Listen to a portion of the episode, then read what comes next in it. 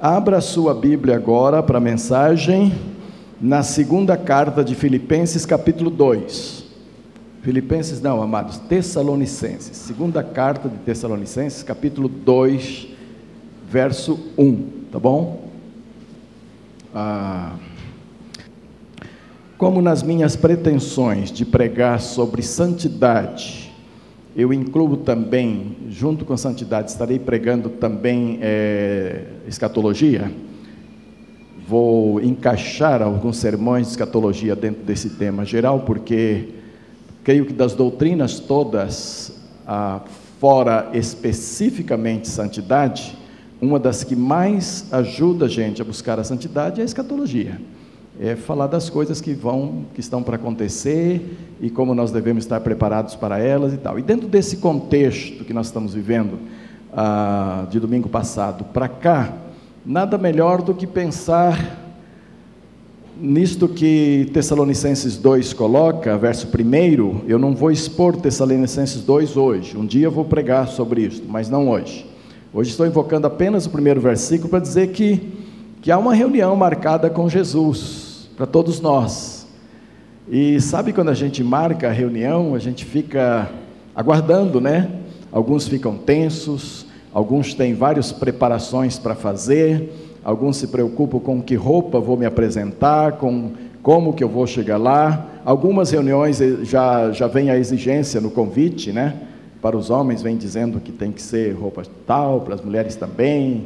E aí é um tal de ou comprar roupa, ou alugar roupa, ou rever o baú e ver o que, que dá para arrumar, e essas coisas todas, porque as reuniões elas têm suas características específicas, elas exigem algumas coisas de nós quando vamos participar de alguma reunião, né? E essa não é diferente. Aqui diz assim, olha, Paulo diz assim: "Ora, irmãos, quanto à vinda do nosso Senhor Jesus Cristo, e a nossa reunião com ele, rogamo-vos. E aí vem uma porção de coisas rogadas aqui pelo apóstolo, que eu não vou pregar hoje essas coisas. Não vamos estudar hoje isso aqui. Eu estou pensando especificamente nesta reunião que Paulo diz que está adredemente convocada, que já está convocada, que foi convocada em algum momento, e é uma reunião com o Senhor Jesus Cristo. Ora, quando Paulo escreveu esta carta, Jesus Cristo não estava mais na terra, é, é, em corpo físico, com aquele pessoal. Jesus Cristo já tinha morrido, já tinha ressuscitado, já tinha ido para a presença de Deus, está à direita do Senhor, a palavra diz. E aí Paulo vem e diz para esses irmãos, e Paulo já tinha conversado com eles sobre escatologia, quando esteve com eles, quando lhes ensinou, quando pregou com eles, Paulo havia conversado várias coisas a esse respeito. E aí ele diz assim, né?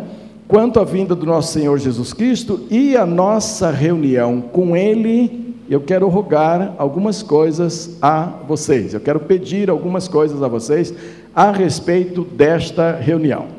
Então, agora deixando estas coisas que Paulo queria conversar, que um dia eu volto a pregar a respeito destas coisas especificamente, eu quero pensar na reunião. Esta reunião com o Senhor Jesus Cristo faz parte do, do macro projeto de Deus em toda a história. Ela está agendada por Deus antes da fundação do mundo.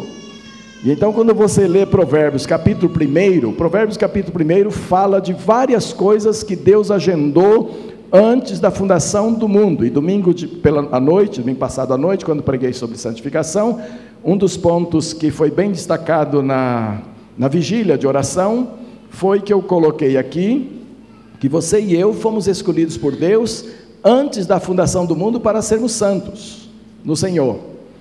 Então é um, faz parte do macro projeto de Deus. E esta reunião com o Senhor Jesus Cristo, Provérbios mostra também que faz parte do macro projeto de Deus, quer dizer, do projeto que vem antes da fundação do mundo, e que ocorrerá no, por ocasião do, do, do, arrebatamento da igreja, quando a igreja subir com Jesus Cristo para a grande reunião com o Senhor Jesus. Ali eh, nós teremos a, a, o fato concreto da reunião, desta reunião com o Senhor Jesus. E Provérbios diz que estas coisas marcadas por Deus são para selar a nossa capacidade de glorificar a Deus. É função nossa, fomos criados para glorificar a Deus. Nós tínhamos um hino, um corinho, que os corinhos são assim, eles sobem na crista da onda num período, é muito cantado, depois eles entram em decadência, não sei. Se for teologicamente correto, não entra nunca em decadência, porque trazem princípios, trazem doutrinas que permanecem. Mas a gente acaba deixando de lado. Mas cantamos muito aqui um corinho que mostrava de maneira muito clara e teologicamente correto que nós somos criados para a glória de Deus, para a honra e a glória do Senhor, que foi para isso que Ele nos criou, para isto que existimos, e já tem um menino ali cantando, ele não está cantando alto, mas eu sei que ele está cantando, eu não estou ouvindo, mas eu sei que ele está cantando, entendeu? Esse corinho, que eu não lembro direito agora, mas eu sei que cantava exatamente isso, que nós somos feitos para a glória. E esse corinho é fundamentado em, em, em Efésios 1, e que mostra isto. Só que nós não vamos aprender tudo nesta terra aqui sobre a glorificação a Deus. Nós vamos treinando, nós vamos crescendo, nós podemos crescer muito na forma de glorificar o Senhor, mas nós não vamos chegar no teto. E nós só vamos chegar no teto sobre glorificar o Senhor nessa reunião com o Senhor Jesus Cristo. Aí quando eu estava preparando a mensagem, eu pensei assim: e a irmã Isaura? Como é que ela está agora? Ela já está nesta reunião com Cristo? Ou ela não chegou à reunião ainda? A Bíblia diz que ela está na presença de Deus, que ela está no paraíso, na presença de Deus. Mas ela ainda não está nesta reunião. Sabe por quê? Porque os que dormiram no Senhor, os que dormiram no Senhor antes de nós, que ainda estamos vivos, porque o crente só dorme no Senhor depois que morre. Enquanto está vivo, tem que estar vivo, ativo, trabalhando, não é para ficar dormindo. Agora não, dormir depois. A Bíblia diz que aqueles que já morreram estão dormindo no Senhor, estão na presença de Deus, né? E a Bíblia fala que naquela grande reunião esses serão ressuscitados e os vivos subirão e juntos chegaremos à grande reunião com o Senhor. Está, está no paraíso, está lá com o Senhor e a Bíblia chama de descanso no Senhor o que está acontecendo agora mas esta reunião vai acontecer. E o Senhor Jesus Cristo confirmou esta reunião com algumas exortações a respeito. Ah, eu não vou ler tudo a respeito, mas Mateus 24 e 25, que é o chamado sermão escatológico do Senhor Jesus, registrado ali em Mateus 24 e 25, ali você tem, por exemplo, uma palavra de Jesus sobre o princípio das dores. Toda a palavra sobre o princípio das dores, de Mateus 24 e 25, está, essa palavra está relacionada com o preâmbulo, as vésperas desta vinda para esta grande reunião. Ali ele fala da grande tribulação também que vai acontecer, e que esta grande tribulação está no meio deste encontro ali. Ali ele fala da parábola dos servos, ele fala da parábola das virgens, não é? E olha dois versículos que eu quero apresentar para vocês. No 24, capítulo 24, versículo 25, nós. Ah, não, há um engano aqui. 20, capítulo 24, ah, 35, ele diz o seguinte: O céu e a terra passarão, mas as minhas palavras jamais passarão. Estas minhas palavras que ele fala aqui se referem, em primeiro lugar, a todo o sermão escatológico, no contexto imediato, capítulo 24 e capítulo 25, onde ele está dizendo que todas estas coisas acontecerão. Todos esses fatos que ele colocou e ilustrou haverão de acontecer de fato, de modo que os céus e a terra passarão, mas essas palavras de Mateus 24 e Mateus 25 certamente se cumprirão. Quer dizer, tudo que ele falou sobre escatologia, sobre as coisas que vão acontecer, certamente irão acontecer, porque o Senhor Jesus Cristo disse que irão acontecer. Claro que por extensão ela se refere a todas as palavras do Senhor Jesus também. Tudo que o Senhor Jesus falou que deveria acontecer, vai acontecer. Tudo. Porém, aqui ele está dando uma palavra restrita a este grande sermão escatológico. Todas elas irão acontecer. E no capítulo 25, verso 13, ele fala da, do preparo. Que roupa você deve preparar? Os homens de terno gravata, as mulheres de vestido longo, de brusinhas compridas, cabelinho bem penteado, bigode aparado, barba bem feitinha. É. se a gente pegar aqui na terra como que são, quais são as exigências para participar de uma grande reunião, Jesus falou aqui também, portanto vigiai, porque não sabeis o dia nem a hora em que o Filho do homem há de vir. Esta é a preparação. É vigiar para aquele grande encontro que vai acontecer ah, com o Senhor Jesus Cristo.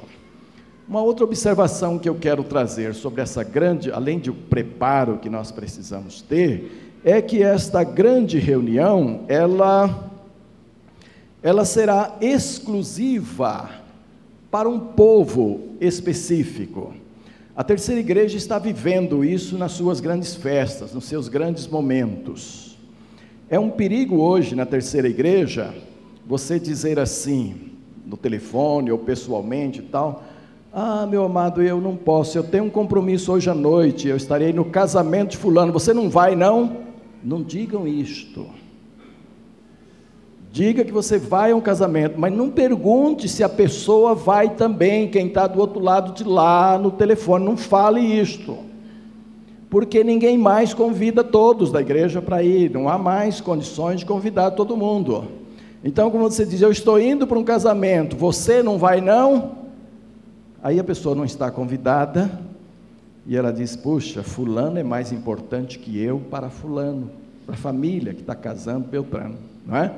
Puxa, eu fiquei esquecido. Tem, ah, hoje que está. É hoje. Eu nem fui avisado, eu nem recebi convite. Vai ser assim mesmo.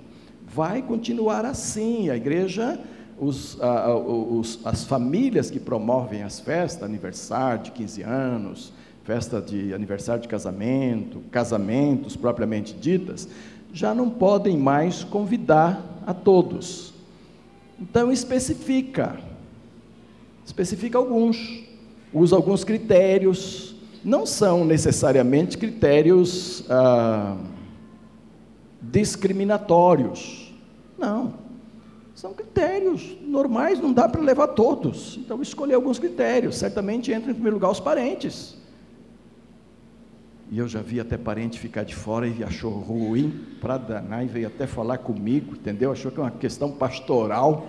Aí eu disse, meu querido, festa de casamento não é questão pastoral. Cada um convida, mas eu sou parente e fiquei fora. Olha, briga desse tipo eu não meto minha colher de pau, eu fico distante, entendeu? Porque é assim. Esta reunião com o Senhor Jesus Cristo também está marcada para um povo específico. Os convites são específicos. Os convites são pessoais. Sabe aquele, aquele pequenininho que vem junto com o convite? Convite individual. Você tem que levar para poder entrar na festa, né? E às vezes uns da família entram, outros não entram, por questão, até por causa dos critérios mesmo. Né? A família tem dez membros, abre o convite, tem quatro só convites individuais. Só quatro podem ir.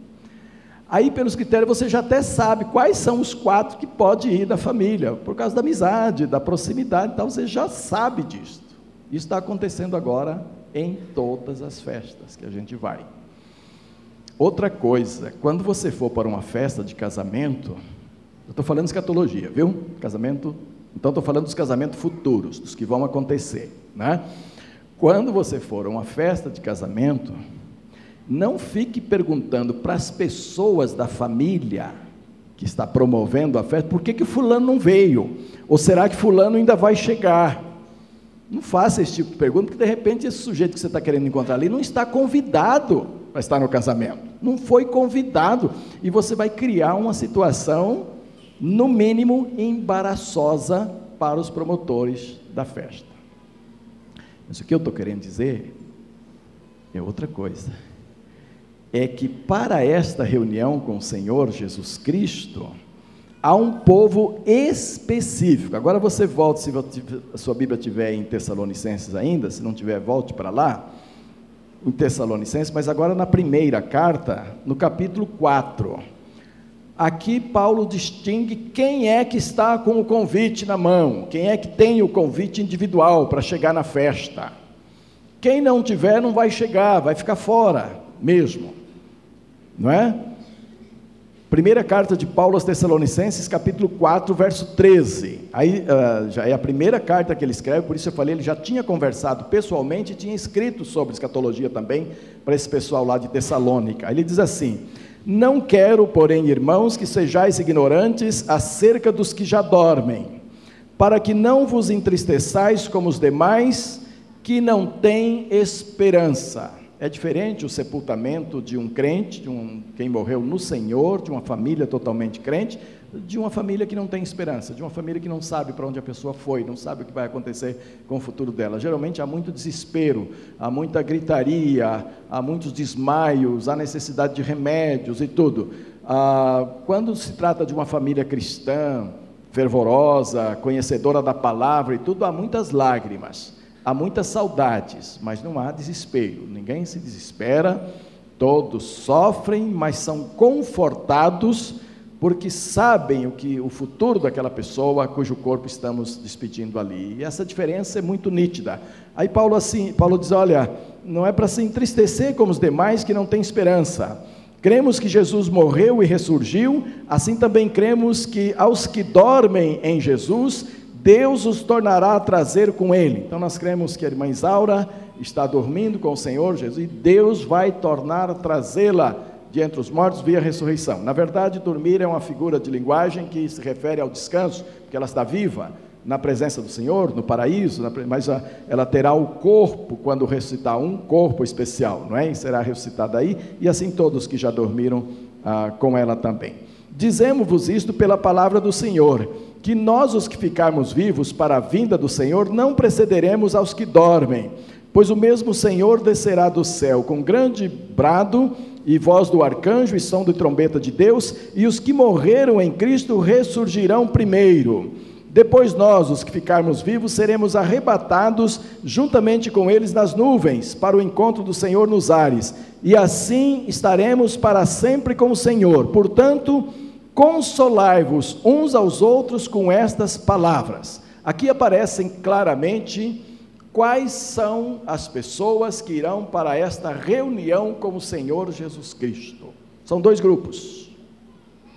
São aqueles que morreram em Cristo Jesus e são aqueles que pertencerão a Cristo Jesus quando da ocasião do arrebatamento, quando o Senhor vier para buscar a sua igreja, aqueles que creem no Senhor Jesus, que amam o Senhor Jesus, que estarão preparados aguardando a sua vinda, que estarão buscando santificação no período desta vinda, esses subirão com o Senhor Jesus Cristo e então formar-se-á um grupo só, e este grande grupo estará na grande reunião com o Senhor Jesus Cristo. Então, o convite individual é esse: é você pertencer a Jesus, é você estar com Jesus.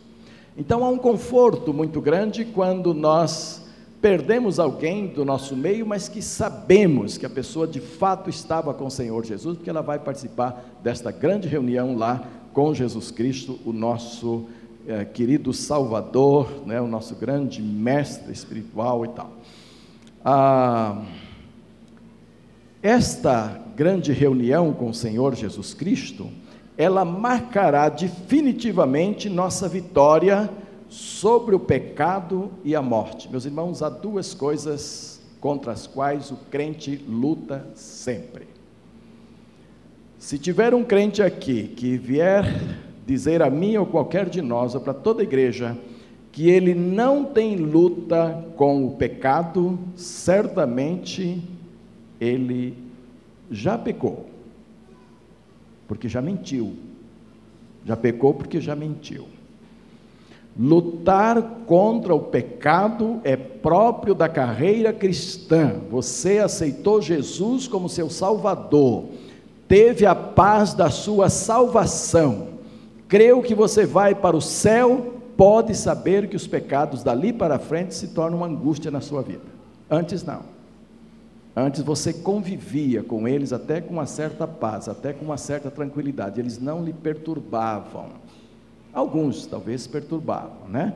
Aqueles que suscitam medo da polícia, aqueles que você pode ser apanhado na esquina, jogado num carro de polícia, levado preso, aqueles que afundam o seu bolso e faz uma dívida enorme da qual você não pode sair, aqueles que a esposa pode descobrir, resolver usar o pau de macarrão no seu pescoço e tal, esses tipos de pecados, mesmo lá fora, geram uma certa angústia também, geram uma certa tribulação, porque as pessoas têm que se prevenir. Mas não gera um problema de consciência, de peso da consciência que precisa ser retirado, precisa ser lavado, purificado. Já para o crente, não. Uma vez que você se torna um crente no Senhor Jesus Cristo, você tem consciência que os seus pecados aborrecem a Deus, que os seus pecados entristecem a Deus, que os seus pecados ah, criam problemas de relacionamento com as pessoas e Deus quer que todos nós vivamos em perfeita paz um com os outros e a santificação sem a qual ninguém verá ao Senhor. E então começamos a lutar de fato contra o pecado. E isto é tão verdadeiro, meus irmãos, que um dos homens que nós todos temos como modelo de vida cristã, eu o tenho como um grande modelo de vida cristã, como uma coisa, como um homem que eu gostaria de pelo menos chegar perto em algumas coisas, me identificar em algumas coisas, um dia nesta luta ah, tremenda da sua carne em relação a pecados e tentações e vontade de fazer o que não devia, ele disse: miserável homem que sou. Espera aí, ele já conhecia o Senhor Jesus Cristo, Paulo. Ele já tinha tido uma experiência gloriosa de transformação. Ele já tinha, inclusive, presenciado milagres pela sua própria mão. Ele já tinha presenciado direção, direção ah, indiscutível quanto ao Espírito Santo dirigindo a sua vida. Não vá para aqui, vá para ali, não faça isso, faça assim. E ele já tinha escrito algumas cartas inspiradas pelo Espírito Santo de Deus. E aí, preso lá em Roma, escrevendo a carta aos, a, aos Romanos, ele diz: Miserável homem que sou, quem me livrará do peso desta morte? Porque o que eu quero fazer, o que meu homem interior, o que o meu homem convertido, o que o meu espírito, aquele que me relaciona com Deus, o que este homem deseja fazer, eu não faço. E aquilo que eu não quero fazer, aquilo que eu recrimino, aquilo que não está em mim, aquilo que eu gostaria de não fazer, isto eu continuo praticando e muitas vezes me pego praticando. Paulo estava falando, meus amados, que o crente luta contra a sua natureza carnal. O crente luta contra a possibilidade de cair em pecados. E eu queria perguntar a você: essa semana não teve luta, não, na sua vida? Quando eu falo essa semana, eu estou pensando de domingo passado até hoje. Então, de domingo passado para cá, você não teve lutas, não? Você não sentiu essa carga difícil, pesada? Você teve que orar algumas vezes para que para vencer a tentação, você teve que orar algumas vezes para Deus purificar alguma coisa em você, como línguas, pensamentos, atitudes. Você teve que pedir perdão a algumas pessoas ou não pediu ainda, mas sabe que tem que pedir ainda porque as ofendeu. Estas coisas fazem parte desta luta do crente para não pecar, para não cair, para viver o Senhor Jesus Cristo. Porque esses pecados chegam até a Deus. E eles entristecem o coração de Deus. E Paulo tinha esta convicção, ele disse: Eu estou nesta luta constantemente então, a, o crente luta contra o pecado. E o crente luta também contra a morte. Contra a morte. Hora que você pega uma doença é, que os médicos diagnosticam essa doença pode lhe matar, você não luta, não? E a gente não conhece tantas lutas? E não é só com doenças que ameaçam a sua vida de morte, não. A gente luta contra uma simples gripe, uma simples dor de cabeça, porque elas podem piorar e pode te levar a um mau estado. A gente luta para viver um pouco mais. E eu diria que às vezes o crente é aquela pessoa que sabe que estar com Jesus é mil vezes melhor do que estar aqui, mas por algumas razões específicas ele quer ficar aqui um pouco mais. Claro, eu sei que estar com Jesus é mil vezes melhor do que estar aqui. Mas eu ainda quero ficar aqui um pouco mais. Eu penso que ainda tem algumas coisas para cumprir do ministério que o Senhor Jesus me deu. Eu tenho filhos que eu gostaria de vê-los casados. Eu tenho muitos netos aqui na igreja que eu pego toda hora, mas eu gostaria de pegar um do meu sangue ainda e botar aqui no peito, dizer, esse aqui é o peito do seu avô, viu? É, tem DNA aí que tem a ver comigo. Eu gostaria, eu sei que estar com Jesus é melhor do que tudo isso também. Eu sei disso. Mas eu ainda gostaria de ver todas essas coisas e passar por tudo isto, né? Eu falo demais de pescaria e pesco pouco, eu ainda queria pescar um pouco mais, livre de responsabilidade de ter que vir correndo para fazer isso, fazer aquilo, tal. Amados, eu sou gente. Eu tenho esses desejos. Eu tenho essas vontades. Sou um homem normal como todos os outros. E assim são vocês, todos nós. Então nós queremos estar com o Senhor Jesus, e se Ele nos levar, o lucro será todo nosso, nós sabemos disso. Mas a gente quer ficar um pouco mais. E aí, porque queremos ficar um pouco mais, nós lutamos contra a morte. E nem é bom que alguém ameaçado de morte se entregue. Deixe de tomar remédios, deixe de visitar o médico, descuide do seu corpo, é falta de mordomia, de exercício de uma boa mordomia, porque nós somos o templo do Espírito Santo e temos que cuidar desse templo do Espírito Santo, procurar lhe dar-lhe a melhor saúde, até que Jesus venha buscá-lo, é nossa responsabilidade. Então, de uma certa forma, queremos a morte, mas fugimos dela, porque não há outro jeito de estar com Jesus, a não ser o arrebatamento, enquanto não passarmos pela morte. Só irão para o Senhor Jesus Cristo os que passaram pela morte, estão dormindo com Jesus, descansando em Deus, e aqueles que estiverem vivos quando, vivos quando o arrebatamento chegar, quando Jesus vier buscar a igreja. Como ele não está voltando agora, então nós temos que lutar mais e mais e mais contra a morte que está aí. Agora eu quero que você abra a sua Bíblia na primeira carta de Paulo aos Coríntios, capítulo 15. E veja comigo algumas coisas excepcionais que ele escreve aqui para nós todos, de orientação em relação a este grande, esta grande reunião com Jesus. Uma reunião para a qual todos nós temos convite individual. E você chegando lá com o convite individual, ninguém vai te barrar. Os seguranças todos que estarão lá, que deverão ser anjos os apóstolos, eles não vão te barrar na entrada. Porque o convite é claro, o convite é legal, o convite tem seu nome, o convite está selado pelo sangue de Cristo, o convite é reconhecível facilmente, né? Agora veja aqui, versos 26, 1 Coríntios 15, 26. Ora, o último inimigo, o último inimigo que há de ser destruído é a morte, pois todas as coisas sujeitou debaixo dos seus pés. Mas quando diz que todas as coisas lhe estão sujeitas, claro está que se excetua aquele que lhe sujeitou todas as coisas.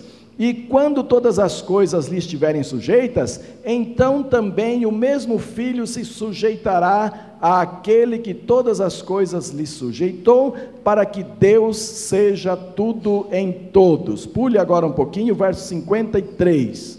Verso 53. Pois convém que isto que é corruptível, referindo-se ao nosso corpo, se revista da incorruptibilidade, e isto que é mortal se revista da imortalidade. E quando isto que é corruptível se revestir da incorruptibilidade, então isto que é mortal se revestir da imortalidade, então se cumprirá a palavra que está escrita: tragada foi a morte. Onde está, a morte, o teu aguilhão? Onde está, a morte, a tua vitória? Ora, o aguilhão da morte é o pecado, e a força do pecado é a lei. Mas graças a Deus que nos dá a vitória por nosso Senhor Jesus Cristo. Então, Paulo, meus, irmãos, meus irmãos, está dizendo aqui que há uma vitória sobre a morte destinada para todos que estão em Cristo Jesus e juntamente com esta vitória sobre a morte, virá a vitória sobre o pecado. Vocês querem saber o que é legal do lado de lá? Entre tantas outras coisas que são legais do lado de lá, na presença do Senhor, é que o pecado não entra lá. o pecado não chegará lá. Então, as limitações trazidas pelo pecado, as dores trazidas pelos pecados, as enfermidades que são resultantes de pecados, esses sofrimentos todos, dos quais nós, os crentes, também estamos inseridos nessa terra e estamos sim, nós venceremos completamente lá. Se alguém pregar a vocês, e agora a gente tem que dar uma, começar a dar uma de apóstolo Paulo ensinando coisas, né? e, e, e exigindo mesmo se alguém pregar a vocês em algum lugar, em qualquer púlpito, numa igreja, na rua, num cenário qualquer, numa casa pública, num teatro, num circo ou qualquer outro lugar, ou numa igreja inusitada, que você pode viver sem pecado aqui, resista, diga que é mentira, que é heresia que não vai prosperar na sua vida, porque a Bíblia diz que se você disser isso, você está mentindo contra Deus. E se você mentir contra Deus, você já está em pecado.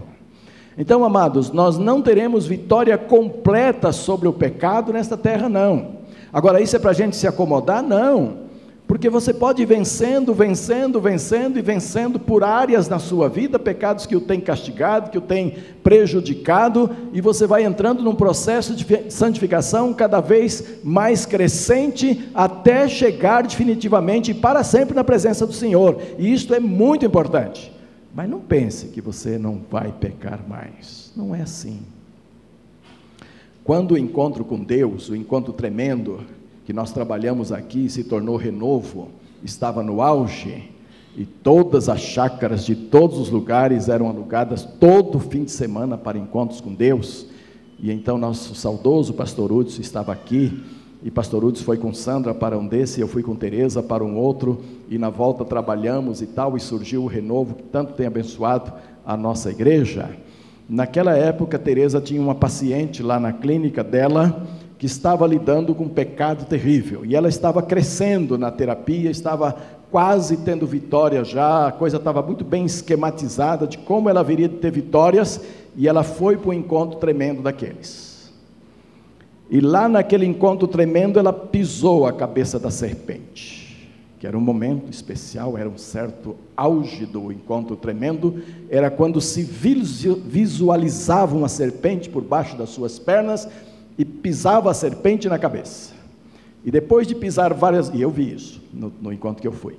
Depois de pisar várias vezes a cabeça da serpente, então se declarava a serpente morta, sem nenhuma peçonha mortal mais, sem nenhum veneno capaz de lhe atingir.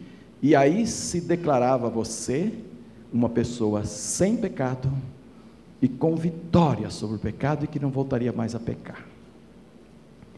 E aquela moça ficou extasiada. Gente, isso é muito mais do que psicologia, isso é muito mais do que púlpito, isso é muito mais do que pregação. Agora venci o pecado e o pecado não volta mais. Que maravilha! E chegou e ligou para Teresa e disse: Não, doutora, não preciso mais da sua ajuda. Dou graças pelo que você fez, pelo que me ajudou, mas eu quero dizer que eu fui no encontro com Deus e lá eu pisei a serpente, e agora eu estou livre do meu pecado, meu pecado não mais me atingirá. Eu quero acertar minhas contas, me passe sua conta bancária que eu vou pagar as consultas que estou devendo, e desculpa, mas eu não vou aparecer mais na clínica. E a Tereza ainda deu umas palavrinhas: olha, tome cuidado, porque você é gente, gente é gente. Né? Não, mas agora eu venci, porque eu aprendi lá e tal.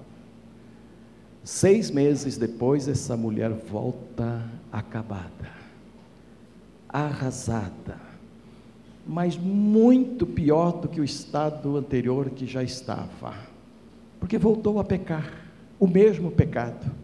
Só que o mesmo pecado agora tinha uma conotação muito maior, um peso de alma muito maior, porque veio depois de ter se declarado vitoriosa sobre esse mesmo pecado.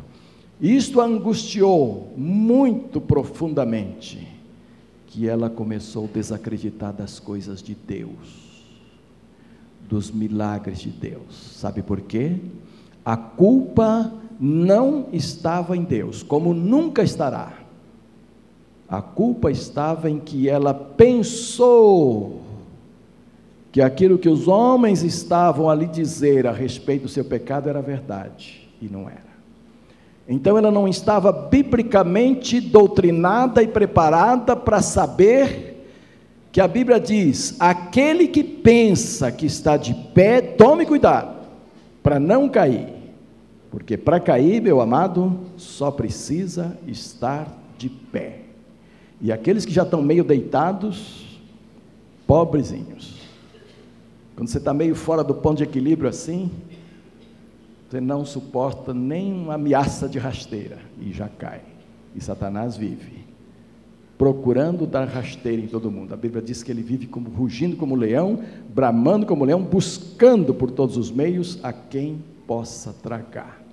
Então, amados, há uma luta interminável na nossa vida contra o pecado e contra a morte, que será definitivamente declarada ah, o crente declarado vitorioso em cima desta luta, neste grande encontro com o Senhor Jesus Cristo.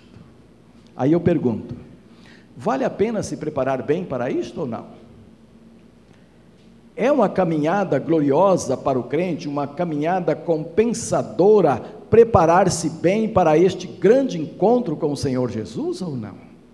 Pois é isso que a Bíblia pede de nós: que você se santifique que você vai trabalhando os seus pecados, todos eles, mesmo e sabendo que você é fraco, fraca, sabendo que Satanás não vai desistir de colocar tropeços na sua vida, lute, lute pela vitória, dê graças a Deus cada vez que Ele lhe concedeu uma vitória. Por exemplo, a sua língua está acostumada com determinado palavrão. Tem gente que acostuma a língua com palavrão de tal forma que não sente, parece que nem é palavrão, fala toda hora. Tem algumas raças que são mais são mais inclinadas. Italianos, por exemplo, tem palavrões na língua o tempo todo. Espanhóis também. Brasileiro não. Brasileiro tem língua purificada. Os brasileiros são como Isaías, já passaram pelo trono, já receberam a purificação, não é, da sua língua. É, é assim, é. Estou vendo o Léo ali rindo, né, Léo? Viu? Nós também temos uma língua terrível, amados. A língua de brasileiro é terrível. Fofoca demais.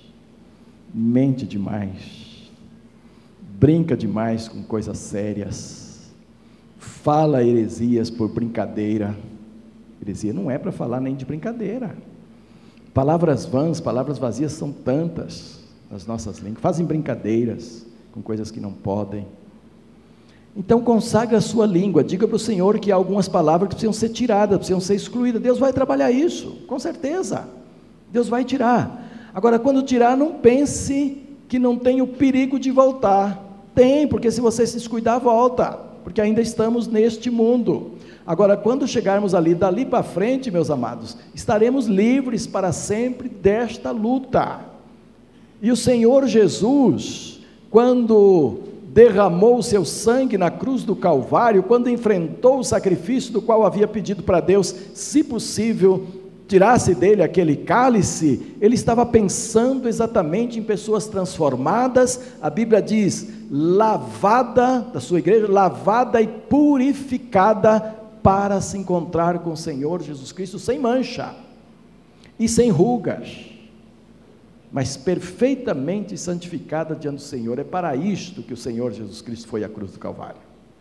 Tem um hino que fala do preço que foi pago. Foi um preço extremamente alto que eu e você jamais poderíamos pagar. Jesus pagou por mim, pagou por você, para que nós fôssemos apresentados gente pura diante dele. Na luta, mas puros diante do Senhor. Então é preciso dar, é preciso lutar cada dia, matar um leão cada dia na sua vida, mas fazê-lo por causa do Senhor Jesus Cristo. Bem, amados, dá para guardar essa reunião? Dá para ansiar por esta reunião? Querer que ela aconteça mais cedo na nossa vida? Querer que ela aconteça? A Bíblia diz que há um aspecto da pregação do Evangelho que pode ajudar esta vinda a ser mais rápida. É, a, é missões é a pregação do Evangelho a todas as nações, e ainda faltam muitos povos para serem alcançados. E a Bíblia diz que quando este Evangelho do Reino de Jesus estiver pregado em todas as nações, todo mundo tiver testemunhas de Jesus, em todas as nações houver o conhecimento nome do Senhor Jesus Cristo, então virá o fim. Então significa que você tem parte nisto. Deus espera que cada um de nós cumpra o seu papel para que essa reunião seja abreviada.